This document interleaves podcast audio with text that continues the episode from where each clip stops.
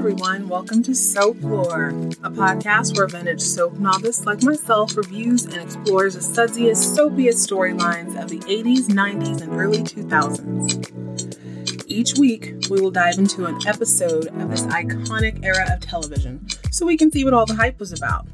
We're watching the good, the bad, the gaudy, and the forgotten Ladies and gentlemen, I'm your host Jet, and this is Soap. Everyone, I hope the holidays are treating you well. We are mere hours away from 2022.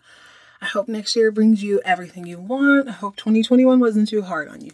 Let's go ahead and get started. Okay, we get to start with my very favorite person on the show, Mr. Stephen Carrington. So, Stephen's been working really hard and he seems to be gaining the respect of his peers. He's working the night shift and he's also avoiding Matthew like the plague because if you don't remember last week, he made out with Claudia in their kitchen. Matt, this doesn't go unnoticed, and Matthew asks, he pulls him aside and he asks if anything's wrong. And Stephen nervously reassures him that no, everything's fine. He's just, you know, he's just working, he's just busy. Lankershim, out of nowhere, says, Hey, Stephen, why don't you come have breakfast with me? I know the perfect spot. It's only uh, 40 minutes away. Now Stephen obviously doesn't want to go, but he's polite, so he he accepts the offer. Now once he walks away to go freshen up or do whatever he needs to do to get ready, I mean it's six in the morning. Matthew feels a way about it and he asks he asks Walter, he's like, Why why are you inviting him to breakfast? I didn't think you'd be very comfortable around him. And Lankershim is honest. He says, I'm not, but I want to give the kid a chance. That's enough for Matthew. He's satisfied, so he just goes about his business. Now, Stephen, who is obviously still thinking about Claudia and the other night at their house and their kiss, decides that he's going to call her before he goes to breakfast. It's 6 a.m., so he's pretty lucky that Claudia is a morning person and she doesn't mind the call. He basically tells her, um, you know, I want to say thank you for dinner. I had a great night. It was probably one of the best nights of my life, and by the way, I'm not sorry. Calling to let you know that I'm sorry, I'm not sorry. Is that bad? And Claudia, I guess she feels the same way. She's like, no, it's cool. It's not bad. There's nothing wrong with it. And they leave it at that. So Stephen climbs into the Jeep with Lankershim. And Lankershim is his usual foghorn, leghorn, southern drawl, over the top person. He's just talking the whole way. And he's telling Stephen about all of his ex wives. I think he says he has about three. And they pull up to a nondescript home. Now, Stephen, who I assume was expecting a breakfast burrito, was shocked when he gets a bordello instead. Yes, a bordello. Lankershim has taken it upon himself to make it his personal mission in life to fix Stephen by introducing him to the joys of a woman. Now, obviously, this is incredibly inappropriate for a number of reasons, and it's really gross. It's kind of skeezy, but Stephen, rightfully so, he's not into it. Lankershim refuses to take no for an answer, and he threatens to break his legs if he doesn't get in there and enjoy the the sowing his royal oats, I guess. Luckily, the young lady of the night that Stephen is forced into having breakfast with, she's not into it. And this is a release because Stephen isn't up for breakfast either. He's had breakfast before, don't get me wrong. He doesn't know why everybody thinks he doesn't like breakfast. He's just not hungry, okay? Get off the guy's back. She clearly doesn't like her position in life at this time, so she's more than happy to just watch TV. So they do, they hang out and they watch TV instead. All right, watch a little TV. So the next day at work is a rough one, and it's all because of that good old, everyone's favorite drunk, Ed. After the previous night's shift, Ed had snuck up to the, the rig and he removed a screw. Apparently, this had dire consequences and warranted hanging a man 70 feet in the air by his ankles. Listen, I've heard of some pretty crazy, wild things going down in the oil field, especially on a rig, but not this. It's a tough job, and the people who work it, you have to be tough. You have to have thick skin, but hanging somebody upside down over a screw is absolutely absolutely ridiculous. So anyway, no surprise to you, I'm sure. The guy hanging upside down is none other than our Stephen Carrington. He's been accused of sabotage. Lankershim and Matthew see Stephen hanging upside down and they they demand like, "Hey, you need to bring him down." But the crew doesn't want to. They want him to admit to them that he sabotaged them. And it's pretty sad. It's just easy to believe that he did because he's a Carrington. It has nothing to do with the sexuality at this point. They just believe that he's a Carrington. He's a little rich boy. Why would he all of a sudden come to this job? He shows up, things start going awry. He's easy to blame. Now, immediately, this doesn't sit well with Matthew. Something he's he's like, this is sus. He looks at Ed and he's like, Ed, why are you blaming him? This is your fault. You're the driller. I mean, you're the guy in charge. Well, Ed makes up some lie like, oh well, he took over this position and I thought I could trust him, but look, look, look at look at your rig. Obviously, we can't we can't trust him. So they let Stephen down and they let him go. Permanently, that is. Stephen is fired for this whole fiasco. Now, now two things. Number one, if Ed is a mole, I'm not surprised. I can't tell if he sabotaged the rig to get rid of Stephen or if he's actually working for Blake and sabotaging Stephen was just a bonus. I can't tell, but either way, he's trash. Second thing is, I'm having an extremely hard time believing that this one little bitty screw could bring down an entire operation. Now, the screw that this kid took, that Ed took, is about five inches long. It was small enough, it's a thick screw, but it was small enough for him to put in his pocket, and it, it went unnoticed. And listen to me, y'all. I have put together many a cheap piece of furniture in my day. I've put together for formica board like bookshelves, coffee tables, side tables, you name it. I put together this cheap furniture with little more than a butter knife and a hairpin. You are not going to tell me that this whole behemoth of an operation, a rig is huge, it's basically a, a skyscraper almost. You're not going to convince me that that one little screw ruined the whole operation, but whatever. We're not here to discuss plot holes just yet, but whatever. He's he's sent home. The uh, the job is in peril. They don't know if they're going to be able to complete it. Lankershim's thinking he needs to call up some rich guys or Carrington to see if they can get money to keep things operating. Okay, so anyway, Stephen returns home. He changes out of his oily work clothes and he washes up and he's forced to put back on his penny loafers, his khaki, and a sweater vest. He joins Krystal and Blake for breakfast and he tells them that he's been let go. And he tells them that it was his fault. Now, he asked Blake if he would do Matthew a solid and bail him out. He feels as if he's he feels personally responsible. He's like, you know, I'm a Carrington. I'm the one who ruined it. I didn't mean to, but I did. So, Dad, could you please, please help them out? Like, I, I feel really horrible that the whole operation is going is going to go under because of me. Do you think you can help them out? And if you do, I'll do whatever you want, anything you want. Now Blake is intrigued. He's like, "Oh, really? So you'll date so and so?" Stephen, yes. I'll I'll work for your PR firm. I'll give up my New York ways. We all know what that means. I'll do whatever it takes, Dad. We just got to make this right. Well, this sends Blake into a tizzy, and he tells Stephen that he'll do whatever he tells him to do, and he'll be whatever he tells Stephen to be. Now, he's, he snapped at him like this before. You remember in the library on episode two, but it's like he felt bad. So Blake stops Stephen as he gets up. He's like, hey, hey, hey, I'm sorry. Listen, everything I do is for you. Like I'm not going to be around forever. I'm building this up for you. I can't I can't give away anything. This is for you and your sister and your families. And Stephen is very um I don't really know the term for it, but have you ever accepted an apology from someone who you knew they didn't really mean it? And he says, um, "Okay, dad, I I believe that you believe that's what you're doing. So thank you. But I really need to know yeah no. Are you going to help Matthew? Blake gets mad all over again. Absolutely not. I'm not helping. No. So once again, Stephen is downtrodden. He's, you know, depressed.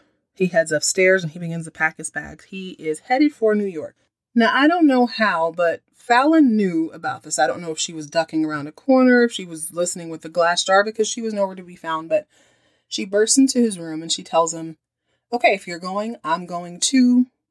And then she also she knows he's going to New York and he's she asks why, and I think he says something like, Oh, I don't have a life here. And she's like, Are you going back to him? So she knows about Ted. She didn't know his name, but she knew that he was in love with a man. And he's he he's a little bit defensive. I guess he doesn't know where she's coming from with it, but she, she there's no malice in her heart. She literally does not care. And she's like, I, you know, I understand this is rough, but you're enjoy being a Carrington. Like, go take what you want in the world. And from the beginning, we understand that she has a per. She's a, she's more like Blake. He is not. He doesn't want to live his life that way. So he tells her, Okay, so what? So what? I'm in love with a man, but you hate the man you're married to. Which one is more immoral? And once again, she's like, I don't care who you love. I don't care who you don't. I just, I love you. Please don't go. And so they chat for a minute and she's begging him, just like, if you leave, I'm going to be so mad at you. I'll never talk to you again, blah, blah, blah. And you can tell he loves his little sister. And she's like, I really, really love you. Please stay. So he agrees to stay for Fallon.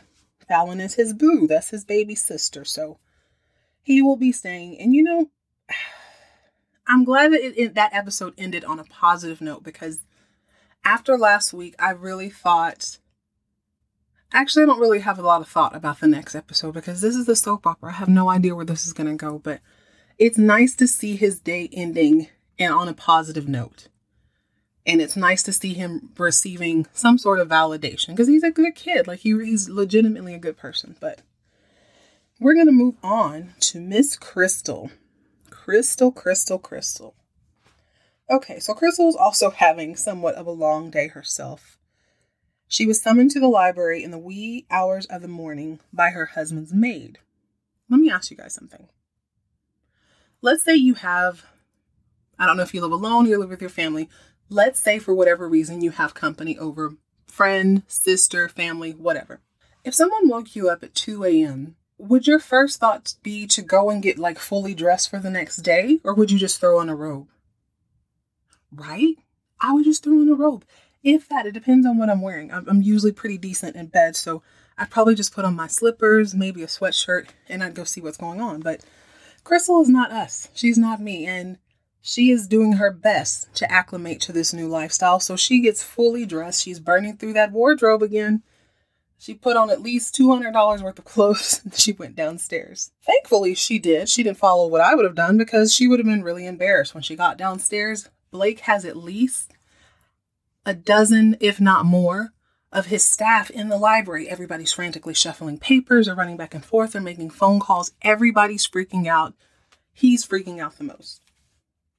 So lawyer Andrew is back and he has to inform Blake that that oil reserve that he was banking on in the in the undisclosed Middle Eastern country, it's gone. It's never coming back. The rebels have taken it over.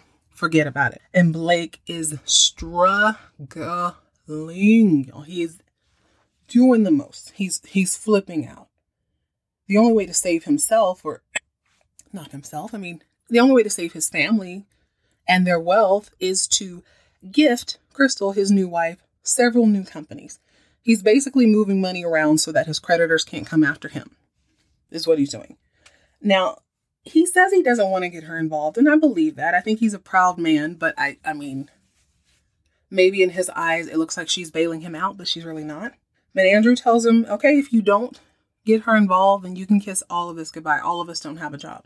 Okay, so they kick everyone out of the room, and Andrew and Blake and Krystal sit down to discuss what needs to be done. So Krystal is presented with a stack of paperwork, and Blake's like, honey, I need you to sign this. I just, I need you to sign this, and uh, I'm to make you a corporate officer in charge of several new sub corporations. Now, apparently, Krystal's doe eyed expression isn't one of ignorance after all. She does this kind of wide eyed, I'm a little girl look a lot, but she's, she's not dumb. And she's not that in love anymore. I mean, she's obviously in love, but she's smart. So the next question she asks is, Is this legal? Blake gets really pissed and he's like, Why are you asking me that? I already told you. I already told you everything was fine. Mark my words, his ego will be the end of him.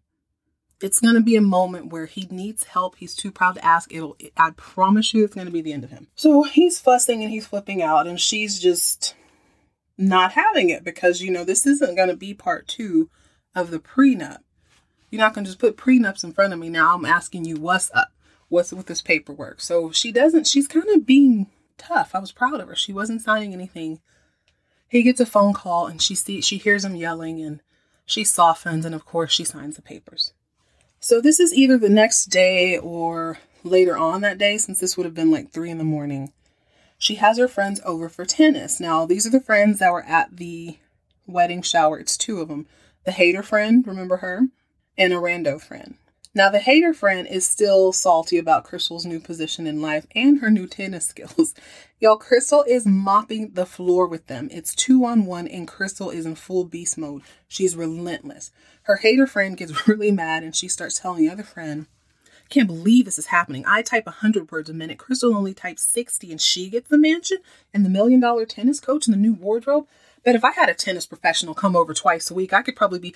And she catches herself, mostly because Krystal walks over to her. She's like, Girl, I'm, I'm, I'm sorry. Sorry. I'm going through a lot. I didn't mean that. I'm so sorry. And Krystal is completely unbothered for whatever reason. She maybe she just knows the girl's going through something, so she doesn't hold it against her. So this brings us to the breakfast that Stephen and Blake had their little moment at. And Krystal is once again dressed in cashmere, a beautiful cashmere wrap sweater this time. That really is her breakfast outfit. So she's already a little bit annoyed because she's beginning to see a different side of him, which doesn't make sense if she's been his secretary, but perhaps she wasn't privy to everything. You know, maybe once he realized he liked her, she just wasn't involved as much. Anyway, she's annoyed. She's giving Blake full side eye the entire breakfast. She's fed up with the relationship dynamics between Stephen and Blake. And she warns him once Stephen leaves, she's like, I can't believe you did that to him. Your son opens up to you and you reject him, and you're going to lose him if you don't learn to do better by him. So Blake, you know, he's proud, he's already frustrated. He asks her, Are you upset that I rejected Stephen, or are you mad that I rejected Matthew? And she's like, Oh, how dare that's what she says. That's not fair. How dare you? However, it's actually perfect because she's had she's had a few things on her chest and this is the perfect time to bring it up. She's got something on her mind. So she does. She's she tells him, you know, kind of questioning your intentions from Matthew. You you didn't really want to help him, did you? You just wanted to talk to him Carrington style. And Blake answers like, "Hey, he ain't my friend. He walked out on me. I don't have no friends. No new friends, especially not Matthew Blaisdell. I don't care what happens to him. And he's failing because he's not me. Period, Krystal. That's his problem, not mine. So she's she's mad. And she's like, oh, okay, but I'm pretty sure it was because of you. And he's psh, whatever, not me. She's like, okay, well, what was that party then? You invited him over here for nothing. And Blake admits, no, I didn't invite him over for nothing. Thought maybe he'd come back and I used the wine and I used my home and important people to trick him. And Krystal's like, okay, so let's say for argument's sake that this wasn't going to help him, it was just going to help you. Is that why you did it? And he breaks it down to her once again. He really is showing her the ropes, but it's probably not the ropes she was expecting. And he says, I'm, I'm paraphrasing. It's a dirty business, babe. I got to do what I got to do. I have a claw. I have to claw my way to the top more times than you can count. I have to please stockholders. I have a board of directors I have to answer to, and sometimes I need to be ruthless. That's the business. There are no handouts, and I don't win anything by being nice. I use what I could to get what I needed. You can either be a wolf or you can be a sheep who gets eaten. Mm. Mm, mm, mm. Krystal says, Well, I guess I'm a sheep then, huh? Because you definitely used me to seduce Matthew. Very dramatic music, it fades out. So the truth is, she is very concerned about Matthew, especially since, you know, Stephen told her what he told her. She's so concerned that she actually calls up the hater friend and asks her to sell the necklace and earrings that she wore to the party. I think they were the the emeralds. She wants to sell that and give the money to Matthew. Now this friend, the hater friend, they, she works for Denver Carrington as well. So she is the go-to person. She's she's done this for other executives. She's like they can she can get rid of things for you discreetly and in a way that it's hard to trace. So Krystal being her friend, she knew that. So she goes to her and her friend really has stopped hating. The first thing she does is like, listen, Krystal, I'm so embarrassed at my behavior at your party. And I'm really embarrassed about what happened at tennis. It's just, you were so good to me. You were the only person who got me through my divorce. I'm so sorry. I'm really sorry. I was jealous, but I don't envy your life at all. And I think you have a bigger problem than this necklace. And Krystal's like, well, what do you mean? And her friend's like, you're selling jewelry from your husband to help your ex. Like, who are you in love with? And Krystal seemed a little bit hurt by this. She's like, I'm I'm in love with Blake. I am, but I can't help that I I love Matthew. I do love him and I can't help that he's in my life. It's not my fault, but I'm doing this not to get back at Blake. I'm doing this because I I, I feel like I used Matthew and I didn't mean to do that. This is my way of making it right. So will you sell the necklace for me? Will you, I mean, will you be cool? You keep it to yourself? And her friend's like, of course. Don't even worry. I got you. So this is the last scene of this episode. And picture this enter Krystal wearing, you guessed it, yet another cashmere sweater. This time it is, uh, it's cream again. She's wearing a cashmere sweater and this really big duffel bag. Well, it's a purse, but it's like a tote, a big one. And she goes all the way out to Matthew's uh, rig so that she can speak to him face to face. And she walks in. He's surprised to see her. He's obviously stressed because he knows tomorrow would be the day that Walter's going to call Carrington or someone to see if they can borrow money. And she pulls out a manila envelope filled with money and hands it to him. He's shocked. He's probably really surprised that she showed up anyway, but in this instance, he's really surprised because the last time they spoke was in the garden at the party where he believed she was helping her her husband buy him out. So she shows up with this wad of cash, and he's just like, Wow, I can't believe you did this for me. I love you, Krystal. She's like, I love you too, Matthew. And they start making out. They start making out. Make out standing up first. Then they make their way to the couch. And she tells him, You know, I'm, I'm sorry, Matthew. I'm sorry. I can't. What else does she, what does she say? I can't give you anything else that belongs to him. Ooh, and of course, to be continued. A good episode, right? Love and loyalty. Which one is more important? Who was she actually loyal to? This reminds me of my friend Erica. A few years ago, she would give us these questions daily, like just random things to think about. Keep your mind sharp. And one of those questions was Can you be in love with two people at the same time? And there was this random, I can't remember this guy's name. His argument was you cannot be in love with two people at the same time because it's like it's like working two full-time jobs. One's going to get your all, the other one isn't. I think that's a very noble thing to think, but I think in human nature, love in the emotional way, you can absolutely love more than one person because people touch different parts of your life, different parts of your heart. It's like your first love in the person you marry. Of course, you love them, but you chose the latter for whatever reason. But I think it's an interesting concept because she loves Blake, but it seems like the more she learns about him, the less she likes him. Or she likes she dislikes his ways. I don't think she dislikes him. She just dislikes his ways. And if she was bold enough to sell jewelry that he gave her to help Matthew out, it's like that's a huge risk. What is how is she going to explain that? Maybe she won't. Maybe she'll just pretend like she lost some swimming or something. Who knows? We'll just have to see. I can't wait till next week. Okay, so I'm going to do the rundown we are at uh, we're still at the five love triangles the Krystal, Blake, and Matthew triangle, which heated up this week. Matthew, Claudia, and Krystal. Fallon, Michael, and Jeff. Jeff, Cecil, and Fallon. And of course, the dark horse we didn't see coming. Claudia, Matthew, and Stephen, maybe. Maybe that was just an I like you kiss. Maybe. Uh, who knows? Who knows? Okay. Two oil rig sabotage. I'm actually going to add three to that. So there's three oil rig sabotage. We're still up to four fist fights. There's still only been one pack of dogs sicked on one person, one count of blackmail, one count of bribery, one idle threat, four accents, half a slap, one stare down, two marriages. We're up to four forbidden kisses and one raise for being reckless. I kind of want to add something to already added in sabotage. The whole um, what's his name? Drunk Eddie stealing, but nobody knows he did it yet. So, but we know. That's three sabotages. Okay, our diamond and jewel count totally did not see this coming. Seems like the only jewels we know that are full in possession now are the blue oval earrings. And she basically pawned the emerald set in order to help Matthew out this week. The wild cards remain the same. Andrew, I'm going to keep him on the wild card list this week. He just seems to be a little more steady. Who knows? This is great. This is turning out wonderful. I'll talk to you guys next week. Happy New Year and have a great one.